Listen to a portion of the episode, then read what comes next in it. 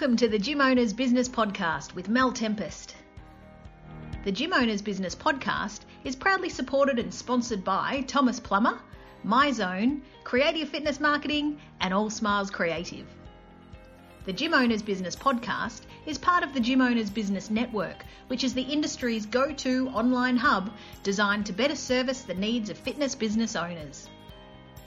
The Gym Owners Business Network is currently finalising foundation memberships, so if you're a fitness business that would like to gain valuable and extensive exposure to the Australian and global fitness industries, then head to gymownersbusinessnetwork.net to find out more. Well, good afternoon. It's Mel Tempest from the Gym Owners Business Podcast. Today I'm speaking to Robert Dyer, Michael Mantell, and Bobby Caputo. Good afternoon, gentlemen. Good afternoon. Hello, Mel. Great to have you here today on our platform. Today we're discussing storytelling, and the topic of storytelling came up because not long ago I applied to speak at a convention. And I was rejected from speaking at the convention because they came back and said to me that people don't want to know your story. Hence why we're doing this podcast today. And so, what we decided to do with our podcast was to divide it up into three areas the start of your story, the middle of your story, and the end of the story. So, Robert, Michael, and Bobby, uh, look, they do some fantastic stuff on social media, and we're always discussing storytelling and the importance that it has in the journey of people inspiring others. So, what I thought I'd do is I've actually thought I'd direct the first question to Robert. Because Robert just mentioned to me prior to the podcast that the most important message to get across is the content and the why of the content. So, Robert, could you just explain a little bit more to me about that? Uh, yes, Mel. I, I, one thing that uh, is important, I guess, to me in, in this transition over time of going from, you know, back in the day of we bullet pointed and listed things and told we told a story, but it was like in a, a very boring, um, monotonous way. And so I think really telling the why about us about what what your topic is, why you're doing this, how, how it happened, how this came about, uh, that that we are able to relate to humans, to people a lot better than we are if we just if we just put out there a commercial ad about our product, our personal training services, our facilities. Uh, I think it makes a big difference when you can tell a story about the evolution of this and how this happened, and you capture people's attention better than uh, just listing items, as a lot of people still do uh, even in PowerPoints at, at uh, educational uh, events. It's it's still done that way a lot. Uh, so I think that that that's a big part. Is that stories helps us, you know, tell you know helps people feel that we that that we are human, and I think that that's an important part of the overall view of storytelling. So, Robert, I'll uh, ask. I'll, Sorry. I was just going to add when you uh, when uh, Mel and, and Robert and Bobby, when you think about storytelling, storytelling has become a very hot, hip thing these days. When Harvard Business Review and other uh, Wharton and Stanford business schools start writing about the importance of storytelling, uh, you know this is going to be uh, clickable headline uh, kinds of things, and suddenly everyone's going to become an expert storyteller. Um, so, and you think about this, storytelling is the oldest of all of the arts. As far back as you can go, people told stories to each other, and people listened. Um, the pilgrims returning from their journeys to Jerusalem told stories about their travels. The French and the English troubadours, uh, the Indians, it, it, the, the primitive tribes in Africa all told stories. Um, and I, I think that it is, as Robert said, a human connection. And that's ultimately, no one is ever going to complain if you skip a few PowerPoint slides from your presentation and tell a story instead. that's engaging because of the human element that connects us all. It cuts across through uh, cuts across cultural lines as well, and uh, some fascinating research. We'll, we'll talk about it later about how stories can um, actually empower changing attitudes and behaviors in healthcare. So I think we're talking about a great topic today. Thanks, Michael. Um, I'll go, just go back to, to Robert. Robert, if I want to tell my story, let's let's get real about this. Where do I start? Do I start from the day that I was born? Do I start from the day I went to school? Where is the appropriate place to start telling your story so that people understand where you're coming from? Well, you know, I think there's different ways to do this, so I, I don't want to confuse the whole topic. But I, I, I think that I feel like that when I when I'm writing something, Mel, uh, I may start. I'm always starting with, with the end in mind. First of all, I'm always thinking about, you know, what, where I'm going with this, and why why am I telling this? How do I keep fewer words out of it, but yet the things that I put in are meaningful. So it depends on the topic. Um, stories are used in all forms of communication, and a key thing is, and, and Mel, I think this is important, is sometimes I believe I've done this two ways myself. Is I'll write a story just off the top of my head and what I feel uh, at that moment, and it it comes out good. And sometimes I overthink it and go back and edit and redo it, and I lose the whole emotion part of what I was trying to say. So I think that you, you if if you have if if you're going to sit down and write a story, it has to be something that is for a purpose. Uh, it doesn't matter if it's an email, if it's a story, if it's a social media post, whatever, if it's a campaign, whatever it may be, uh, about yourself, your trainers. There's it's everything. Like like Michael was saying, this goes back for uh, years and years. that this has happened. So, um, uh, I, you know, that's just uh, you know how I go about it myself is thinking through, but not overthinking it because sometimes I go back and I miss the whole point of what I was trying to say originally. So what? But what is your starting point, though, Robert? So let's. You've been very successful in business, and you often get asked to tell your story. So what's the very first thing that you write down or that you say to start the story? Because sometimes I find that I'm really good at say I don't know, say the middle and the end, but I always have a little bit of a bumpy start in the first two or three minutes of telling my story, and then I'm off and running. So, what's your advice to people that want to get up or they want to write the story? What, what's the the point that starts the story so they can tell the balance of it? Start with a question. I think sometimes, you know, I think if you start with a question that engages the person about because this is so generalized, Mel, that we we're, we're talking about so, could be so many topics. But sometimes I do that by I'll ask a question in the very beginning and give examples, maybe, and then start to tell what in the middle is is sort of that the the whole point of what I'm trying to make, and and it could be a story that's a a cliffhanger where I, I leave it where there's no no end, uh, where people are wondering what happened, like at a movie, or it may be that I'm going to have a second one or a third one that's an open loop type story. So it just depends on what I'm writing, Mel. And I'm, I don't think that's what you're wanting to. I'm not answering properly what you're wanting to to, to get, but uh, sometimes starting with a question is a good way instead of just telling. So maybe let's say, for example, sorry, Bobby. So let's say, for example, you're a successful because we're speaking to the fitness industry. Let's say you're a successful club owner. Maybe the opening question could be, "So you want to be a, a club owner? Let me tell you a story about my journey."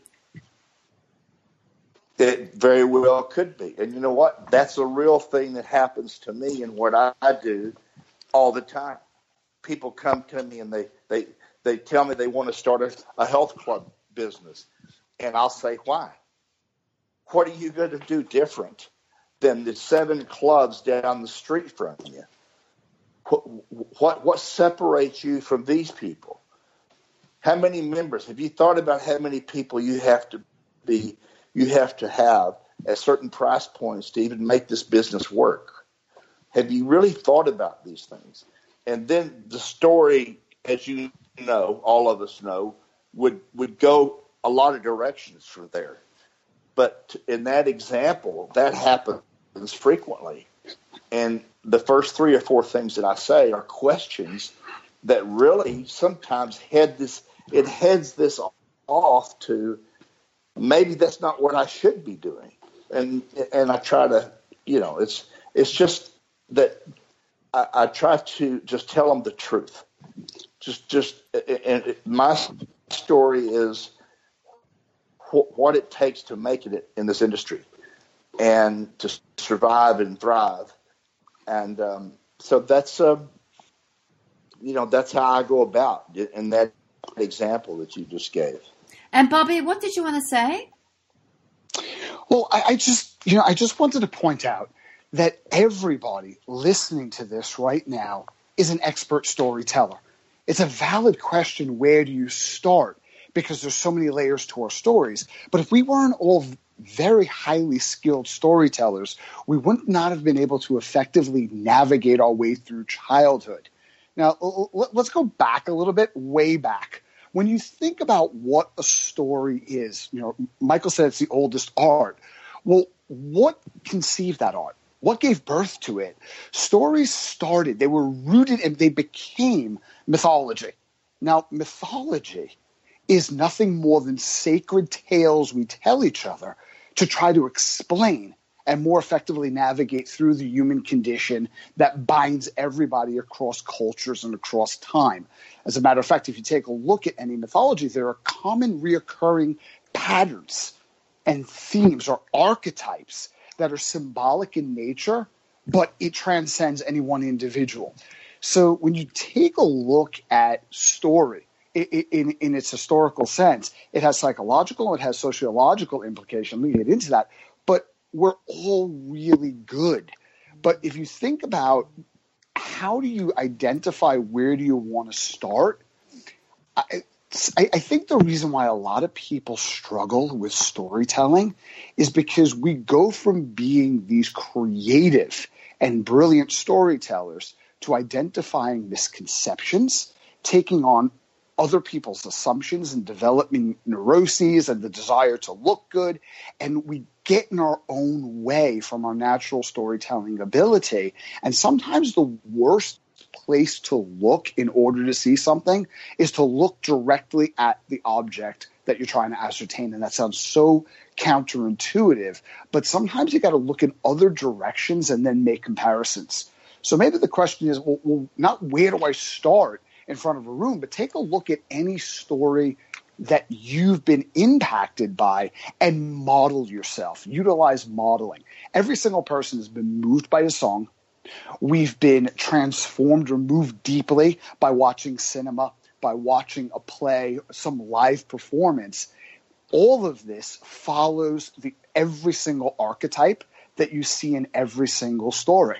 So if you're going to take Star Wars, for example, you know, we didn't see Luke as a child. We didn't see him all through his childhood. He wasn't learning how to walk. He wasn't drooling all over himself. Not saying that wasn't relevant to his character, but it wasn't relevant to the outcome of the film or the message that George Lucas was trying to convey. So I think Rob, Robert is spot on in begin with the end in mind. So it's not so much where do I want to begin within my story, but why should the people in the seats listen to me? It's a very important question because they're asking in their mind, why should I listen to this person in front of the room? Hmm. What is the major definite purpose of them even attending one of your presentations in the first place? And what are the objectives or the measurable problems that you're looking to address and solve for?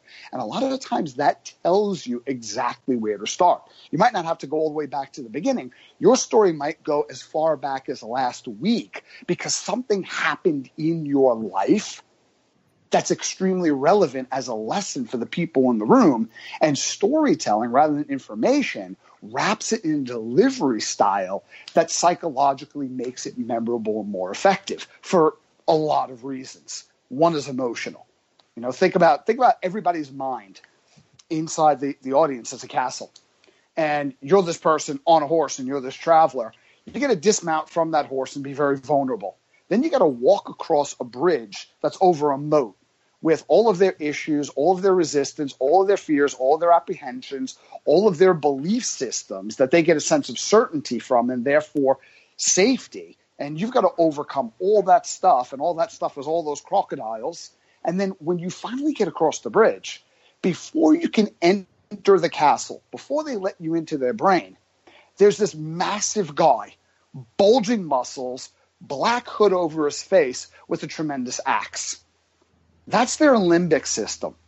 If you don't get through to them emotionally, starting with the why, as Robert so, beautifully pointed out, that guy's going to cut your head off and you're not getting anywhere near the ca- castle. But that guy, when he's listening to you and, and you're petitioning as to why they should let you in past those doors into their mind, he's asking one question Is it safe? And anything that's exciting, anything that's advantageous, beneficial, anything that's aligned gets in. Anything that's threatening, fearful, antagonistic, well, the guy with the axe deals with that quite expeditiously. So stories are, are the emotional gateways to somebody opening up their mind and letting you in. They also, because they work on emotions, they elevate hippocampal function and you can also remember what it is that you heard. I mean, if you think about your favorite scene from your favorite film, even if you haven't seen that film in 10 years, you could probably recall it in vivid detail. And you probably get a level of enjoyment by recalling your favorite lines verbatim from the film, but you don't know what you had for lunch Tuesday if you didn't eat the same thing every day, every every week. Does that make sense? So so stories have that power emotionally. But it always begins with what am I trying to convey? And then when you take a look at how to structure a story, that's been done for us. It's been done for about 7,000 years of all recorded history. So if you take a look at, you know, um, Myths to Live By is a great resource for story, um, as well as Robert McKee. Uh, the title of the book is Story, um, or even The Hero's Journey um, by Joseph Campbell it sets up the whole hero's journey. And if you look at any film or any compelling story, whether popular or whether it's your own film that you know nobody else really knows about, it all begins the same way. If you take a look at the hero, the hero is always initiated by the size of the quest, and they never want to go. See, the, the, the hero is never the person who volunteers for this stuff. They're always reluctant, or, or in the vast majority of times, they're reluctant but they start out by by by the size of the quest, and if they don't go, there are serious consequences. So the heroes don't volunteer, but they are called. Well, if you take a look at the body of any story, there's there's basically a triad. There are three components. So as the hero is going through and encountering trials, and each trial is getting bigger and bigger until they face the abyss, their major trial, well, th- there's three elements that the guide takes them through. Well, one is there are certain things that the hero needs to have. These are your tools. So, really simple example of this is if you want to do a TRX class or a kettlebell class and you don't have any kettlebells, well, that's a problem. Hard stop right there. So, there's things you need to have that you got to communicate, but there's also things that the hero needs to do. You know, what comes to my mind is is Frodo and his journey you know, he needed specific directions, and Gollum kept taking him off his path for his own insidious purposes.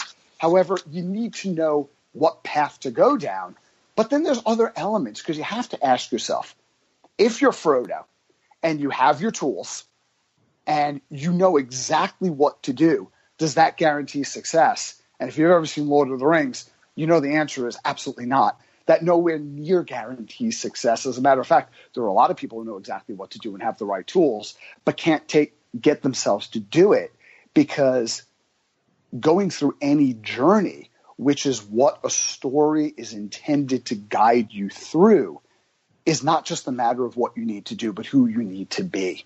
There was an internal struggle that Frodo needed to overcome. And along the journey, before the journey was even complete, he needed to evolve into the type of person that could fulfill the commission that he was given. So you have things that you need to be, you have knowing what to do and what you need to have. So, Bobby, sorry, go on. That, yes, that, that structures no, and that and that structures it. And at the end of every story, the only way the hero is able to go back home is when they're transformed. They have resources, and those resources can be employed not just for their good, but the good of the community that they return to. And it always has some sort of moral or recap. So if you if you wanted to structure it, beginning, the why, the middle, tools, training, and development, and the end of the story, moral recap. So, Bobby, let me ask you something. At the very start of that of um, that conversation just then, you said that it's all about tapping into the person's emotions. But how how can we, we rely on getting through those emotions to get to get the end task um, you know, delivered. Like, so I'm up there and I'm speaking about my story and I'm wanting to, you know, inspire others to follow their dreams and that. But how often do uh, do we really tap into their emotions that they actually go forward and implement some of the stuff that they've heard from us?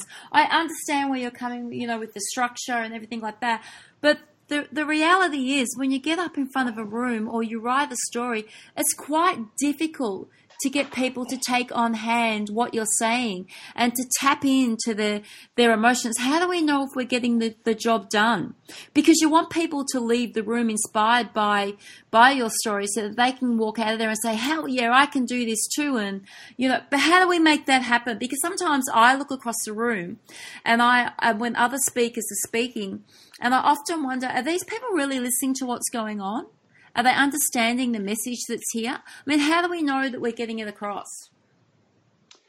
Well, a couple of things. One, you're not going to get your message across to absolutely every single person in the room. And even if you emotionally affect them and give them takeaways that are executable, most of the people in that room, and this is the reality, are not going to go out and do anything different. And that's the same situation every single speaker in the world finds himself in.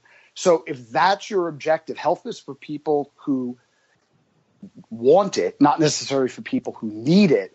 But the second thing is with stories and vulnerability, you're much more likely to affect people in a way where they will use what it is that you give them. And I think one of the keys is taking yourself off the stage. Think about, again, from another story, going back to the modern adaptation of Romeo and Juliet, which would be West Side Story. There's a beautiful scene in West Side Story. And you all have has everybody on this call, forget it because I can't talk to everybody listening to this. Have you seen West Side Story? Mm-hmm. No. Yes, I have. Oh, so you, you well, well, hang on, Mel, because you, you might want to watch it. It's beautiful, and there's this one scene where the worst possible thing that could ever happen in a closed space happens they take these two warring gangs, the Sharks and the Jets, and they stick them in a gymnasium at a school dance. Now they're in a confined, relatively small space given the number of people, and these two gangs could not have had more differences, and they couldn't have hated each other any more than they did, and they were likely all armed. So the situation's pretty precarious because at any moment, singing, snapping, and dancing could kick off. But anyway, so Everyone's on high alert. They're all watching one another. But there are two people in the gymnasium that not only are they not on high alert, they become completely oblivious to everyone and everything in their surroundings. And these two people obviously are Tony and Maria, our protagonists of the story. And their eyes lock across a crowded gymnasium. And then the symbolism, like we talked about symbolism not signs. So these are things that not really exist in the real world, but are symbolic of it. You hear the music start to fade, and then the lights start to darken. And then there's a spotlight on Tony and a spotlight on Maria. And as Tony and Maria start to move towards each other, the spotlight converges into one, symbolizing that they are totally and completely infatuated with one another.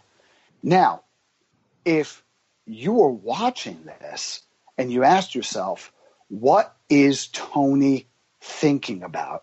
The answer would be nothing. He is in what Mihaly Csikszentmihalyi would call a flow state, and he is absolutely immersed in the being and in the moment of Maria. He has very little self awareness. He doesn't know how he's standing, what he's doing. And I think storytelling, the key to it is the ability and the willingness to just abandon how am I doing and get into that moment, filling that space between you and that audience. You can have all your structure, you can have all your major points, and don't get me wrong, technique, tactics are critical, but on that stage, intention far supersedes technique. Okay, I've, I've got a question for Michael, and it was something that Bobby said earlier on in that conversation. So, why do people come and listen, Michael, if they're not going to act? Uh, okay, well, Bobby uh, said quite a lot. Let me bring it back down to uh, uh some some practicality here. Um, first of all, all of us tell ourselves stories. We go to a convention because we think it's going to help us in some way. Some go to conventions because we tell ourselves a story. We should go. But it's always in some way we go because we think it's going to be of value to us. And the stories of how you define that are broad. Um, so your question, Mel, is um, if you just say that question again, because I want to set it up right. All the right. question again Okay, is, my question is, I was saying to Bobby, you know, how people come in um, and, we, and we aren't able to tap into them. So why do they come and listen to us if they're not going to act on what we're saying? because they have many reasons for sitting in that audience. Uh, one, one difficulty might be they can't allow you, Mel, to be the one who's going to teach them anything. They won't allow Robert. Who does he think he is? Or Michael or, or Bobby? Who do they think they are? There's people listening right now, right now. And they're saying, this is a bunch of bull. This is nonsense. They, these guys don't know what they're talking about. So, number one, you asked a very important question before, and that is how do we connect with people when we look out in that audience and we know they're turned off. I think that uh, tactic, technique, the ability to read someone in that audience and connect with that person at a deep level. I'll say soul, but I'm not talking about religion here. But to make eye contact, we've all had that experience of standing in front of an audience and, and using a story, making a point, and you realize the person in front of you uh, 20 rows behind is, is like looking everywhere else. My goal at that point is to find a way to connect with that person. So oftentimes what I do is I'll walk around or I'll point to that person or I'll say, can I ask you a specific question here? Something to engage that person.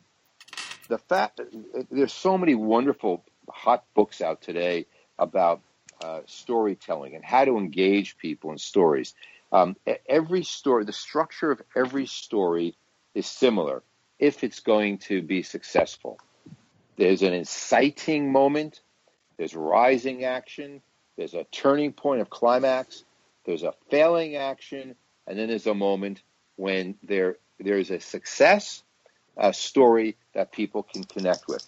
This is used in marketing all the time. I can give you many examples uh, from uh, the Dollar Shave Club to Dropbox. Dropbox, we all know what Dropbox is.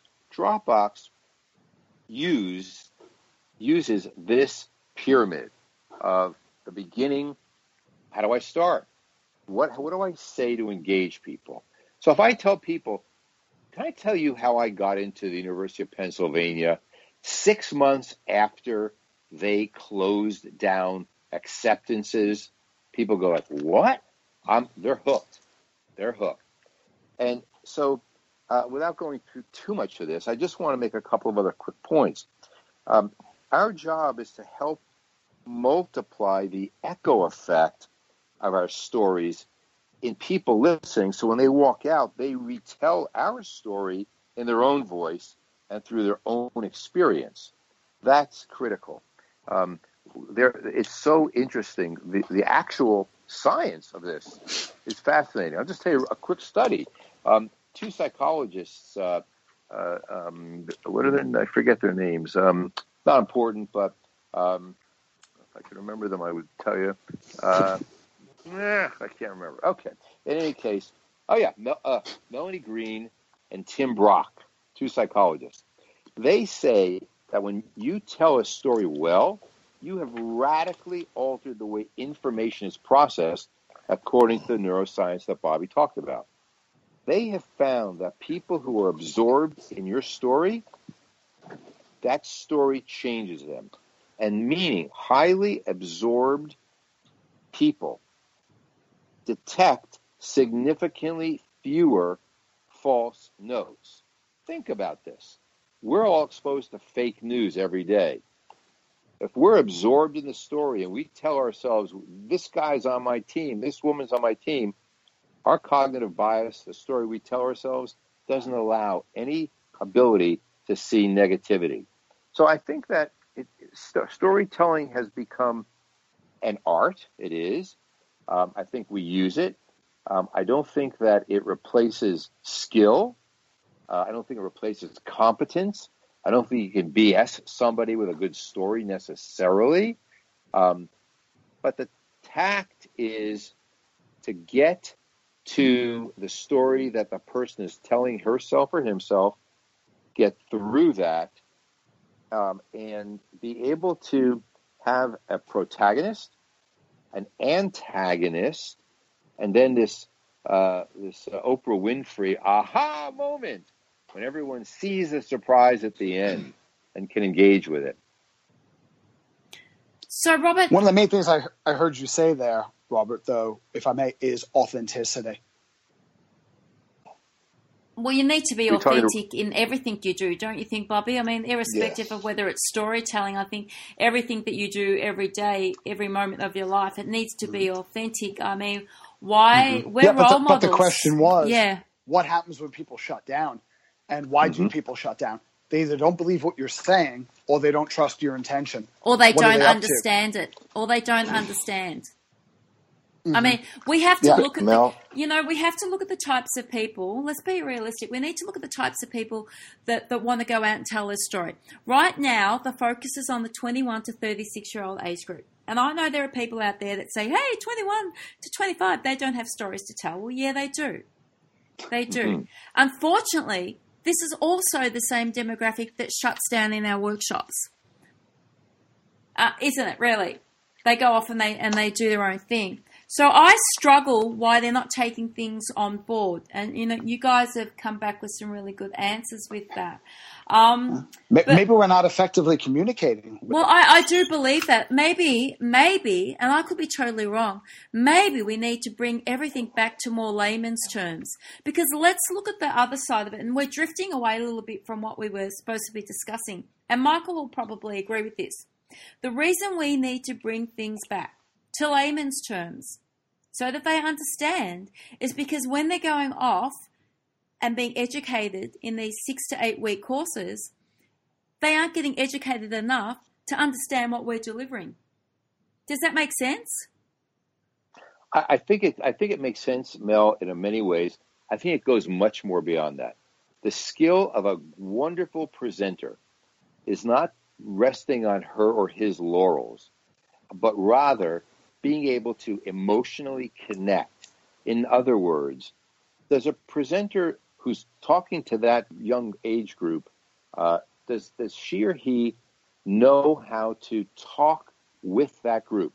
Does he know how to, or she know how to overcome the objections without even having that group talk about them? Does he start with, you know, guys, I bet a lot of you folks are thinking, what am I going to learn here?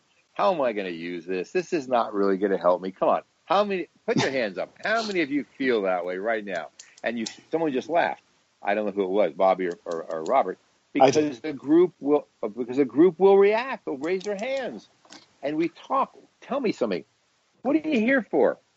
If you're thinking, I don't know if I'm going to learn anything, and suddenly three to five minutes of the introduction of that presentation, I've got them. And they are now putty in my hands. And I'm not saying that because I think I'm a great presenter, but, be, but as a tactic, I've gotten mm-hmm. through the resistance. If you don't get through that, and you think you're going to get through it just by great PowerPoints and a wonderful story and big words, it's not going to happen. You'll push them away further. Ask them to talk to you about their resistance. It makes a lot of sense. It works. I just gave a talk at, at a big pharma group. Uh, you were joking around with me on, on Facebook the other day. Um, and I walked in, I thought to myself, oh my gosh, these people and I are on two different planets. And I said, how many of you are thinking, what do you, what is, how am I going to learn from this character up here? And they all chuckled. And I said, and I'm thinking to myself, and how am I going to talk to you? You're in big pharma. Like, I hate what you do. and everyone got a chuckle and everyone laughed, but we got through it. It was great. I got invited back. But it was being honest up front. Exactly. I like that. I, and I think that's part exactly. of the story. It, it was more than honesty, though. Like when I'm listening to that, yes, that's honesty, that's candor. But what I really like about the example you gave, Michael, is that's empathy. What are these yes. people going through? What are they mm-hmm. afraid mm-hmm. of? What are they resistant to? You know, when they walk out of here, what are the challenges that they're facing? If I address that, it's just like a member who walks into the gym and sits down right. or, for an orientation, and they don't they don't like exercise, mind you. They don't want to be there, but the very first word out of their mouth, two minutes into the orientation, is, I, I thought we were going to go work out. How come we're not working out? And every minute you don't go and work out, they get more and more apprehensive. But why does someone who doesn't even like exercise, why are they so keen? Because their biggest fear is this whole place looks like nothing but a bunch of furniture with weight stacks attached to it. I will never understand how to use this. And if I don't know how to use it, I'm going to fail. So they're operating off of this expectation. And the further you get from the expectation, the more apprehensive they get. If you rock up in front of the room and you're anticipating what is their single biggest barrier to learning and what are their biggest problems in the real world when they leave here, and you address those up front, yeah, that's honest. Yeah, that's authentic, but it's empathetic as well. Robert? Yeah.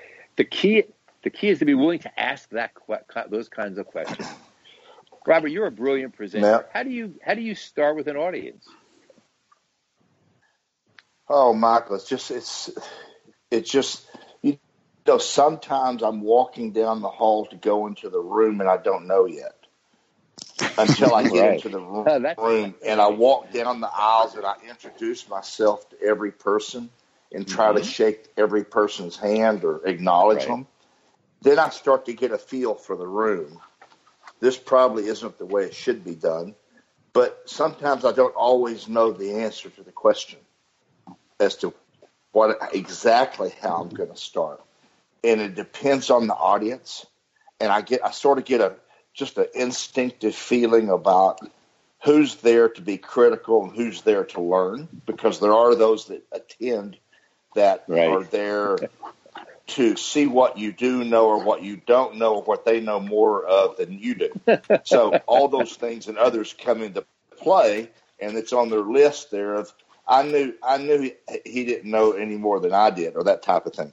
Um, and then you know it's uh, I, I want to say something here that really brings us back down uh, to Mel, your your example, real quick, and then uh, I apologize if it's off your track. But about when you sent in this information about yourself, this story about yourself, and then you got declined. Well, whether you whether you you were successful or not, it, you gave it a good attempt. You you did hopefully your best. And sometimes, like all the other people that you and I and Bobby and Michael deal with, they're not always going to win every time. In fact, that's a fairy tale. We're not going to win every time. You being rejected is, may have nothing to do with you. It could be so many other circumstances. And I wouldn't give it another moment's thought. So, enough on that part. The another thing I'm going to tell you about storytelling is I, what I like to do most. There's two things that I like to do most, and that, that's build a team of people that can accomplish wonderful things as a team. Really, I mean, arms locked team. There's none of the office politics and all that going around. And I, every day I go to every office, I speak to every person face to face and Michael's I've told Michael this before, and and they're part of this whole thing about who comes on our team. And when I get to the interview of somebody, if I'm the last ever interview a person, I don't even look at their resume. I don't give a shit what is on their resume. I don't care where they went to school. I'll I'll turn the resume over They've talked to seven or eight of my people. I've gotten their input, and I say, Tell me about yourself. And being in a people business, if they can't do that without, and I know they're going to be nervous, so it's not like I'm being critical. Just tell me about it's okay. Just tell me about yourself and why you feel like this fits you. And, and that we will be a good, you will fit this team and the team will will fit you. And to, all right, that's storytelling, though. A lot of people discount that. That's not. That's that's not an interview. That's them telling me a story, and that works just as well as me telling a story. So, uh, I apologize. I hope I'm not on the wrong track here. And and the key things, uh, you know, on me is um, that that um, I, I just uh, the, it, if I have a problem situation, there's always a story involved about maybe that happened to me when I was 35. You know, I've made the same mistakes, and you start talking to them. Things resonate. They think, okay, he's not here to chew my ass out and fire me. He's here to talk to me about this and I get them to loosen up and talk to them about how what we're going to do about it. Because I wouldn't have hired you if you weren't a good person to start with. So, can we work through this? And so I, I use stories from maybe different things than you guys think of stories. I'm a little Even bit like you, Robert. I, I, do the same thing. No, I'm like you, Robert. I do exactly well, the same well, thing. I, I try to execute it in what I do for a living. Now, my second best thing thing I like to do is I have four club owners, potential club owners right now that I mentor free every single week.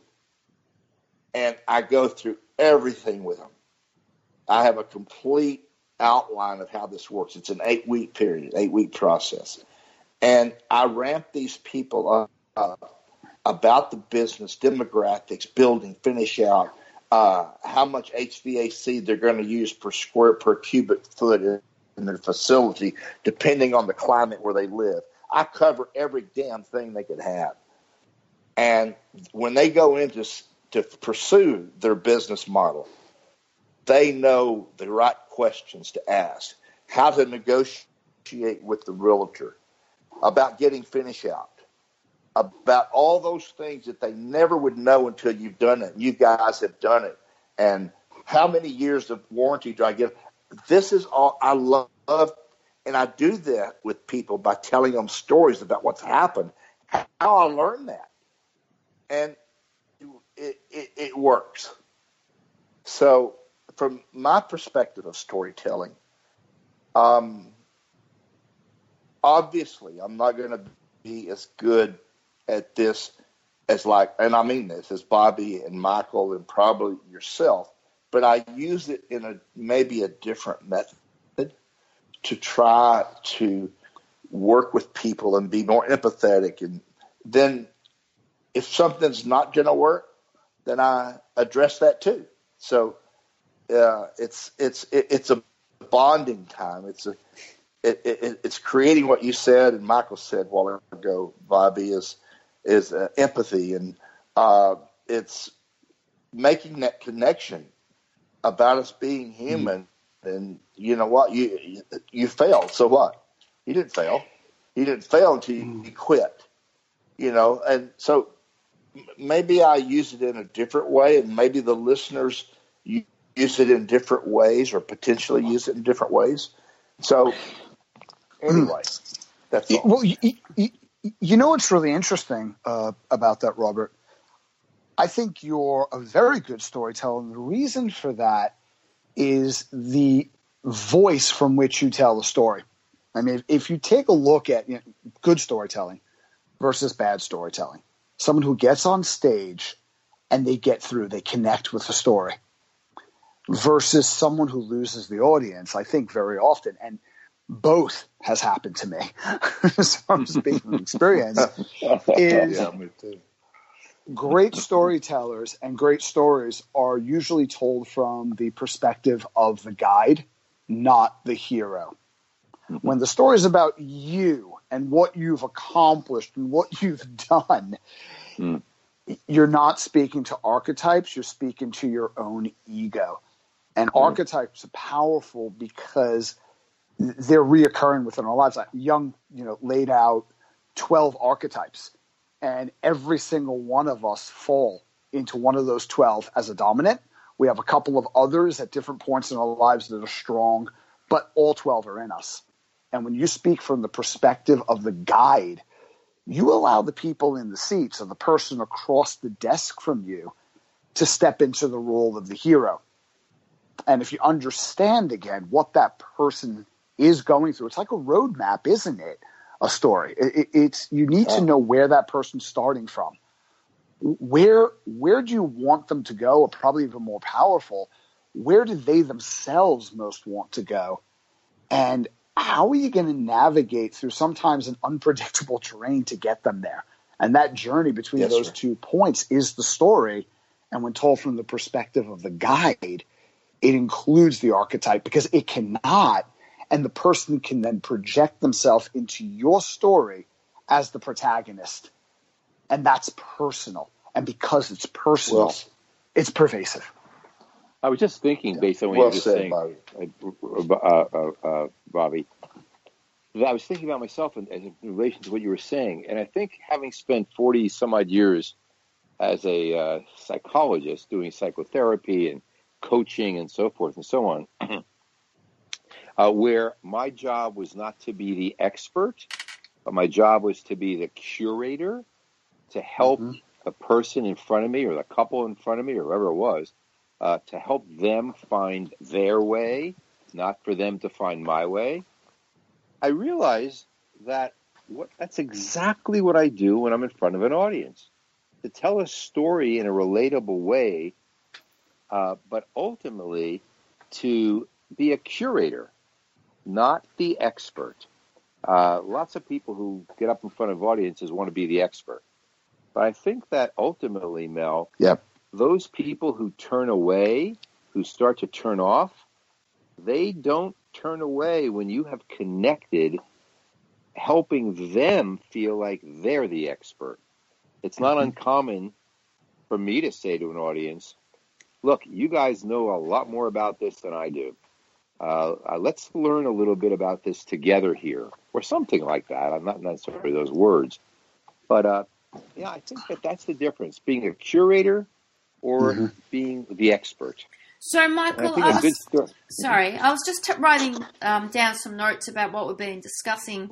And so, just based on what you just said, Ben, I've sort of worked out our start, our middle, and our end. So, using what Robert said to ask a question at the start, of, you know, of your storytelling, then perhaps to connect, let them know what your intention is, and then also the resistance, which you spoke about, um, Michael. You know, I don't want to be here. I don't know nothing about your business.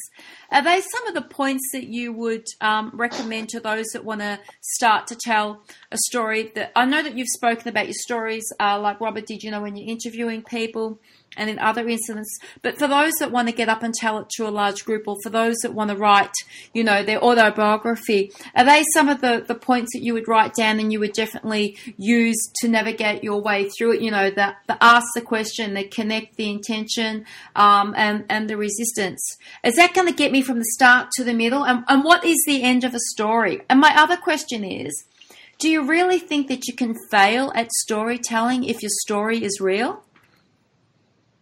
It depends on what your goal is. I think that if someone wants to get up and talk about him or herself, you cannot fail.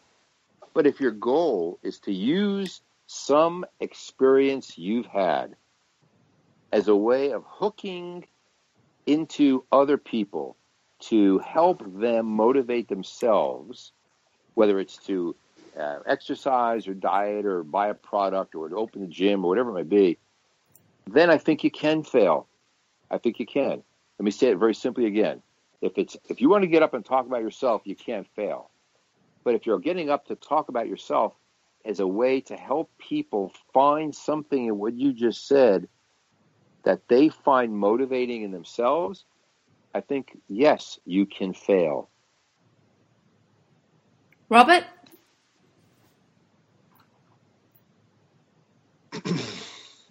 Robert, did you have any thoughts on that?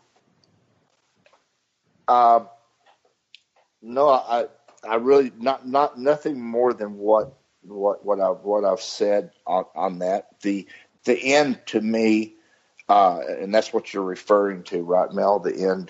Yep. Basic or the fa- or the failure part, or you know, I'm I kind of got lost in the question.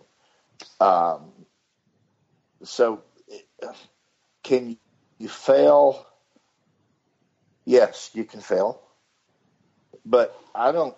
You know, I I, I, I must be weird. I, I don't take that as that I failed. I, I really don't.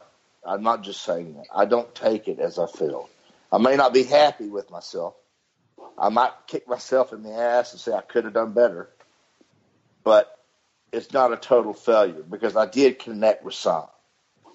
And you, ter- you determine that into speaking situation by how many people sometimes reach out to you or even stop you to where you can't even get to your next presentation because they want to talk about it. You know you're resonating with them.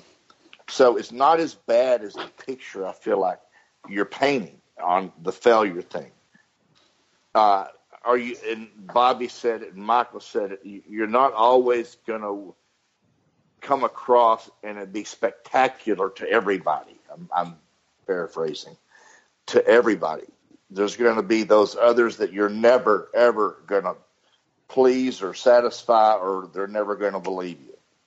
Um, and so, I, you know, I'm like the old duck that the water runs off their back. I try not to let it let it stay on me too long. I let it I let it run off and keep on to the next thing that's more important than me not resonating with that person.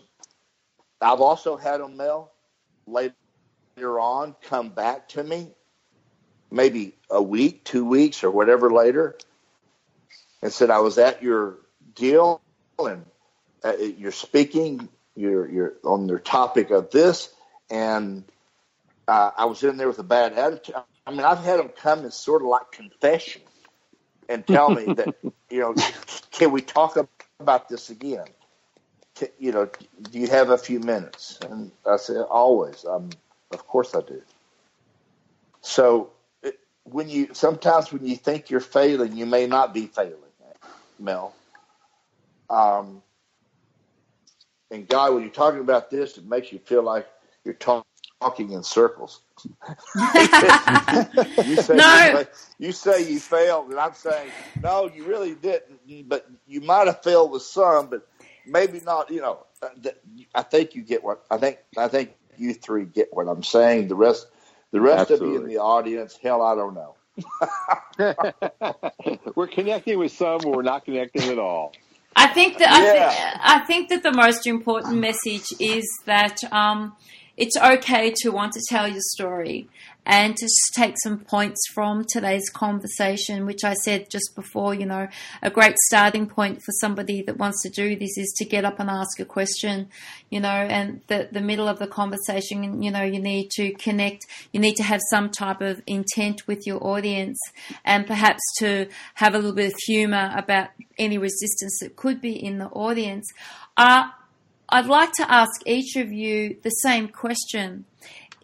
To those that are listening now that have considered going out to tell their own story, whether it be in front of a large group or to put pen to paper, a really great tip that you could give them and something that they should avoid doing that you've done yourself that was a mistake. So, who would like to go first? Michael? Oh boy, that, that's a very complicated question. Please the don't make it complicated. no, no, I'm gonna make I'm gonna, I'm gonna make it very practical, down to earth. Number one, the tip. Uh, the tip is know why you want to get up and tell your story. Um, if you just want to get up and talk about yourself, uh, I don't know that many people are necessarily going to be interested. And as Robert has said more than once tonight, who cares? And if you don't care, then you're free to tell your story and you're happy that you told your story.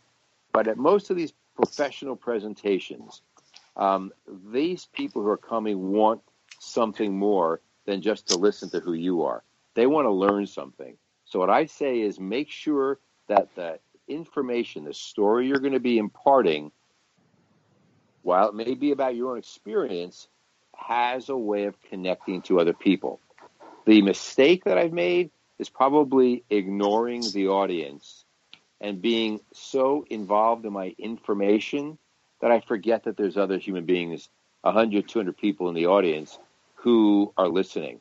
So um, I don't make it about me anymore. It's never about me. It's about what they've come to learn, uh, what I imagine some of their uh, blocks are that they've been telling themselves, and how I'm going to get through that.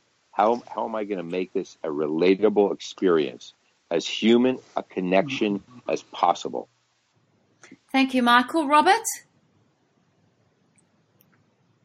I would say that my tip is, is that don't write your story worried about if it's going to be successful or a failure. Mm-hmm.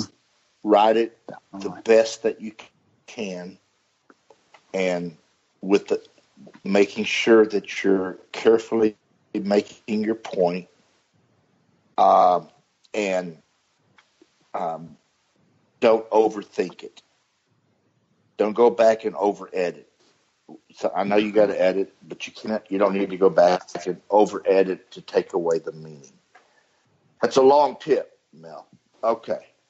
The, uh, what what I wouldn't do, uh, and I'm going to say this on uh, uh, what what I wouldn't uh, uh, some advice as to what I've done that I wouldn't do is write something when I'm angry. I wouldn't do that. I I I I, I might write it, and there's probably some psychological thing here Mike could help Mike could help me with, but I, I might write it and then just sleep on it and and not send it, but I feel better that I wrote it. That may sound uh, very elementary, but I think sometimes you got to get your thoughts out to get your thoughts out. Um, Yep. And Bobby? So uh, I think well, sorry, Robert, I didn't realize you hadn't finished. no, no, no. I'm I'm finished. Thank you. Well, he, there's a few things. First of all, if you want to be a speaker, don't do it. Uh, Charles Bukowski wrote a brilliant essay titled "So You Want to Be a Writer." And basically, it goes on and on about all the reasons you should ask yourself why you should not do it. And it goes through a myriad of reasons why writing is the last thing you should ever consider doing if you want to do it. And the only way that you should ever be a speaker is if it's so much a part of you that you cannot do anything else. You just can't. Because as Michael said earlier, part of being a speaker is this constant reinvention and self renewal and rigor. And if you're not prepared to literally break yourself down, destroy yourself, and reinvent yourself over and over and deal with the pain and the criticism, not just criticism from your audience and your industry, but the self criticism that goes along with refining your skills over a lifetime, it's going to be painful. If you love it so much, you don't know where your choice of occupation ends and where you begin, then by all means, be a speaker because you probably have something to say that's significant enough where you have a moral obligation, not just a preference, to share that with as many people as possible. Second thing, whatever you resist will persist. If you're thinking about the difference between success and failure, you're indexing on the side of failure. If you're thinking about your information, as, as, as Robert said. If you're thinking about, is the audience liking me? Is everyone mm-hmm. connected? Has anyone right. checked out? Guess what? They're checking out because you're in your head. You're not with them. That's like being on a date and thinking, okay, wow, is this person going to go home with me? Wow, what's the sex going to be like? Yes, yeah, someone's having a conversation with you during dinner. I can tell you what the sex is going to be like. It's going to be alone in your room, followed by a pint of Haagen Dazs. Congratulations, mate. So don't do that. Right. Well said. Whatever gets resisted get, gets persisted. So think think about that as well. And you gotta find your style, your tilt. Everybody has a tilt. If you want to be a public speaker, one one thing you should do to get a real example of what it's like is step on stage, open mic night, do comedy get up there and even if you even if you go blank in the bright lights and there's no shame in that it'll give you an idea of what your first presentation is going to be like. And if you walk off that stage and you want to throw up and you're like i'll never do that again guess what? That's exactly what your first time is going to feel like when you get up on stage. But if you keep doing it over and over and you can go through that pain and it is painful. I was a speaker for 20 years with a fair bit of success, fair mm. bit of failure, but a fair bit of success and I decided, you know what, I'm going to start doing comedy. Hold on, you're starting from zero. Nothing's mm. prepared you for this. And, and but the lesson is you keep doing it, you start to get a rhythm, you get a tilt. Is, is, is what it's called, as my friend John would say and everything you've believed, experienced, your own innate personality traits, your emotions, perspectives, gives you a certain style. You know what authenticity is? It's not about being who you are because who you are is a construct. Totally different podcast. However, it's having no differentiation between how you live your life and how you present yourself. And you're unique and let that uniqueness loose there's, there, you know, somebody uh, once told me, you want to write drunk, edit sober. I wish I knew that they were speaking metaphorically. I don't remember much of what happened that year. Same thing when you're speaking. You want you want to prepare. You want to know your information cold. You want to go over your strategies and techniques. And then when you get on stage, kind of like Robert walking down the hall, forget everything. Where you don't know the first thing that's going to come out of your mouth. You know why? Because you haven't gotten there yet. And it's like when you go on a date again, that example, you rock up on a date, you have every line prepared, it's going to be contrived. That's not mm-hmm. true mm-hmm. connection. Right. So you want to you want to over prepare and then forget absolutely everything. Speak drunk, revise sober. I don't mean that literally, by the way. Just just clearing that up. That's great. And then the, the, one of my mentors told me a last piece of advice that um, there, there's two types of speakers in the world. Type of speaker who gets on stage and says, "Here I am," with incredible enthusiasm. Second type of speaker gets on stage, looks out, and says, "Wow, there you are." Don't right. be that first person. Right. That first person will not affect, be as effective, and they will suffer a lot of pain and agony. Don't be that first person. Never adapt your natural style to get anybody else's approval. If if, Mm-hmm. if there's one massive mistake I have made in my career, it and I'm ashamed that I made it because it go it goes against every rebellious inclination I have. We had somebody on our team who left our team, and I felt there was a gaping hole, and I thought that what my team expected was I would encompass his information, his speaking style into mine so that so the team would be complete. And if I did that, I would earn the right to be loved by my team and be accepted. I started to look at my team hmm. like my family, and I thought, okay, my my growing up, there was no such thing as unconditional love. As a matter of fact, there was no such thing as love. There was conditional survival. So hmm. I started behaving in that way, and I didn't even realize what was occurring at the time. So I changed my entire style. And when I changed my entire style, I robbed my audience, I robbed my company, and I robbed myself over high performance, over impact, over real meaningful connection and contribution. And just like I believe the only way out of suffering is contribution, I think the fastest way into suffering is to not contribute. And that's exactly what I did. So I'm not saying be who you are, but decide who you want to be and never change that for anybody because it will not work. Because when you cut it with a knife, it will not bleed. That's all I got to say on that. Thank you very much, Bobby, for that. And I thank uh, Robert, Michael, and Bobby again for today's podcast. I'll just run through some advice that the gentleman gave us at the end. Uh, Michael said that it's most important for you to know your why when you're telling your story and um, not to ignore your audience. Robert followed up with to write write the best story that you can and not to overthink it. And he also said um, not to write when you're angry. If I can just interject there, one of the things that I used to do quite often was write when I was angry.